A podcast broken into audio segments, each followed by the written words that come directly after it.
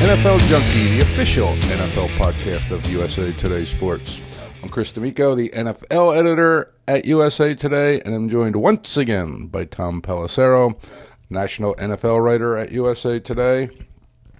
We now have week 12 in the books.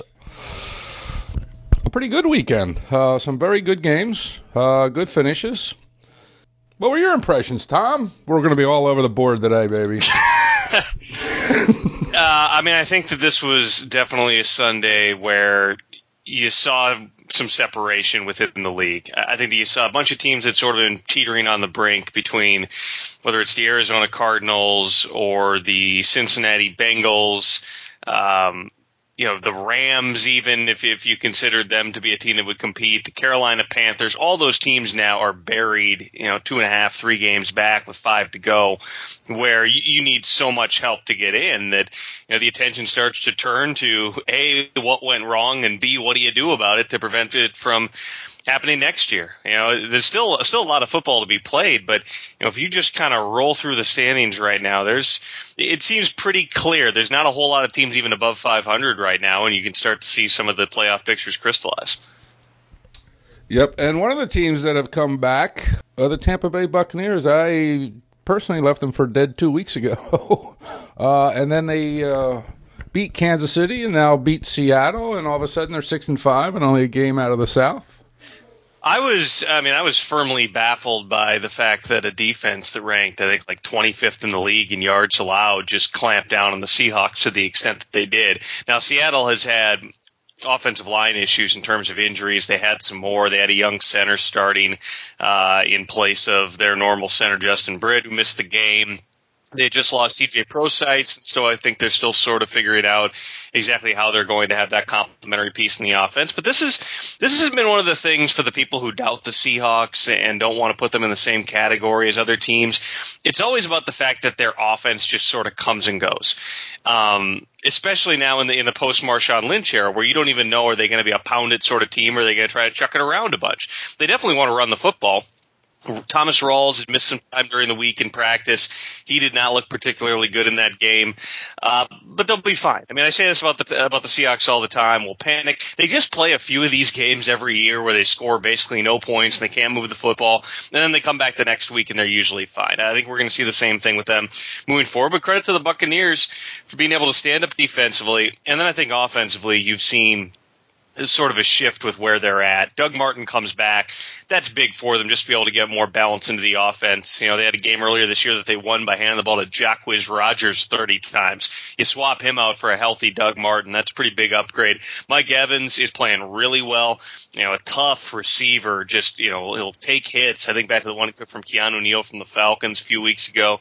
You know, he got, he got beat around a little bit by Seattle in that game, but just keeps on finding ways to catch the football.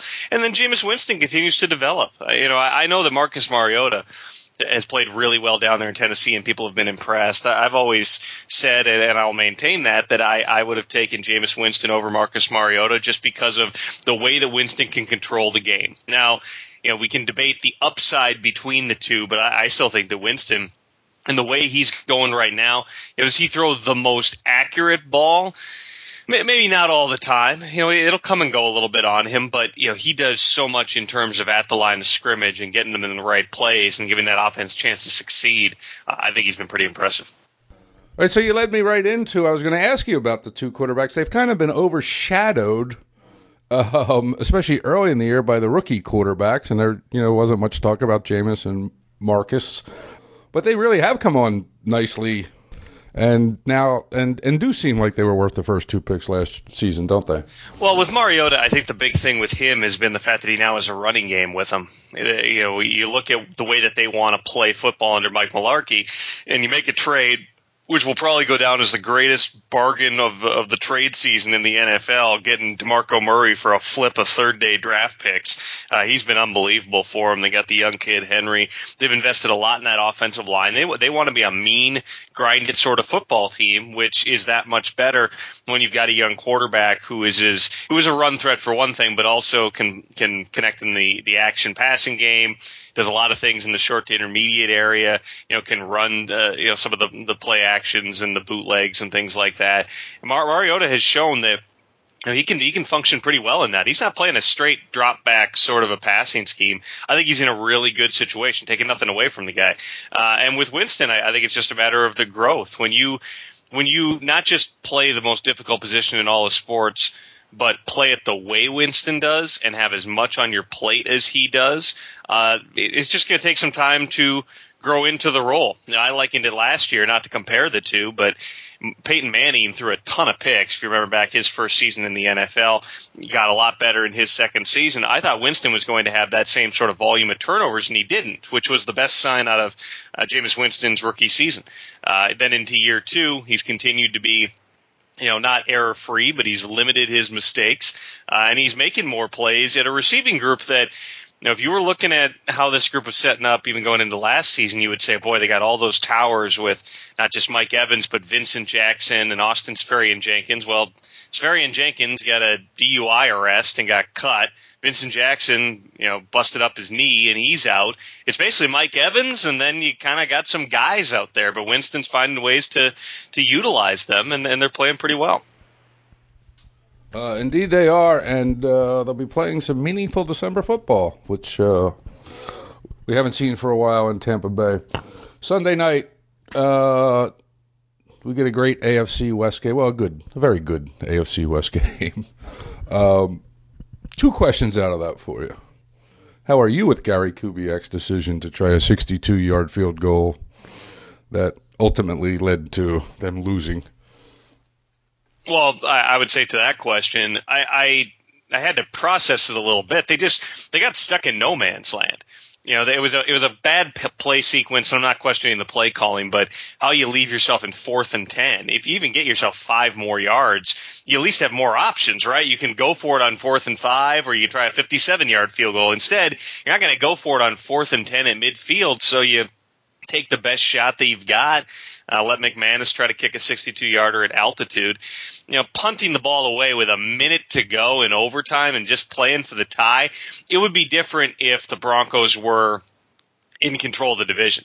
I think if the Broncos have a one game lead or even tied at the top with the Chiefs, you might say, yeah, punt it away and play for the tie and you'll live to fight another day. But the Raiders right now are, are starting to pull away here. I think you got to take your shot to get as many wins as you can because it might, it might take 12 or 13, even 14 victories uh, if, if the Raiders can get that high to be able to, to get out of that division.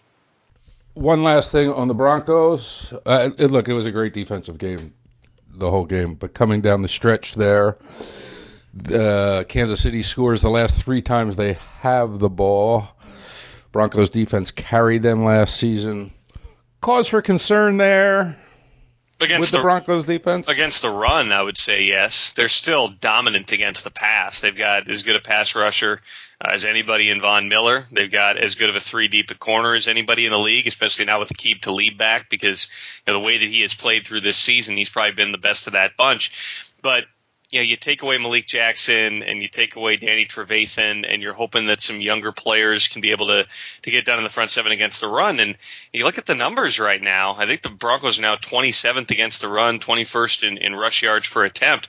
Those are those are concerning numbers because if you can't stop the run in the NFL, what happens? You end up instead of in third and medium to long, you end up in third and short to medium. That limits the number of times that you can uh, that you're going to get good pass rushing opportunities. It limits some of the things in terms of your blitz packages. It just has a trickle down effect, and it puts that much more on the offense's shoulders. I thought Trevor Siemian played the best game of his career uh, against the Chiefs the other night. He made three huge throws, almost made a fourth if Bennie Fowler can hold on to it. Uh, I thought that he was really good in that game. That was as close as we've come seeing the Broncos offense maybe start to figure out what it is they're intending to be uh, without C.J. Anderson, which I think has been a big question because they've lost that guy who can get the tough yards. Uh, they didn't pound it between the tackles a whole lot with Devontae Booker. They put more on the quarterback's shoulders. Uh, Siemian delivered him 27 points, and if it turned out they needed 30. Uh, Vikings and the Cowboys on Thursday night. I don't want to say the last gasp for the Vikings. They're only a game back in the NFC North, but and the rest the of their division is not great. Or the rest of their, right. excuse me, not just the division, but the rest of the schedule for the Vikings. They got Jacksonville the following week, They end against the Bears. They get the Colts at home, and they play at Green Bay on Christmas Eve.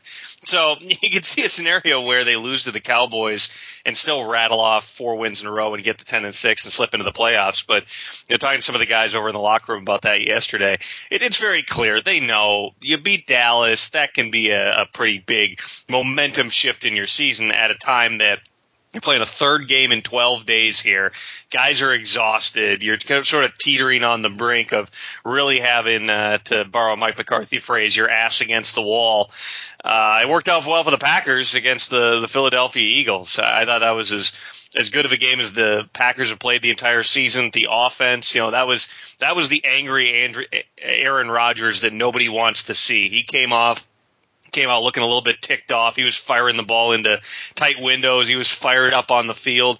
Uh, they, they still can't run the ball worth a damn, but they're, you know, when they pass like that, they're uh, they're an awfully tough team to stop, and, and I thought that the matchups going into that game really tilted in their favor because of all teams, the Eagles' strength is in the front seven, which is going to show up the most in the pass rush, but also in being able to stop the run. And the Packers were barely even going to bother running the football. They're going to stand back there, pick apart the secondary, and the Eagles lack a receiver group that's going to threaten the biggest weakness on the Packers roster, which is that secondary.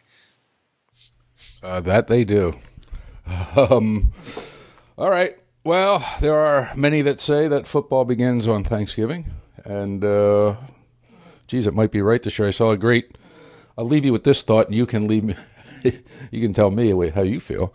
Um, a great tweet over the weekend said it was like the NFL teams just all decided to stink until the election was over. Um, have you the the quality of football does seem to have gotten better. I don't think it, yeah, uh, but I don't think it's the quality of football. I think it's the quality of matchups. They've happened to have some you know some awfully good games that have landed in in some of the primetime slots. I mean, yeah, if you go back, I mean, remember week 1 was pretty pretty exciting, and the ratings weren't all that great for it for whatever reason. Uh, I think that it's just that they, you know, they've gotten some some really good games that have ended up on national television. That's always going to sort of color the perception. They got another good one, I think, on Thursday night with the Cowboys at the Vikings, and we'll see how you're feeling about the quality of play one week from now, Chris, after watching Colts at Jets on Monday Night Football. That's true. Okay, all right, we're going to leave it at that. A good taste in our mouth. All right. Well, we thank Tom for stopping by yet again. As always, you can follow him in USA Today and at usatoday.com. And we will chat with you next week.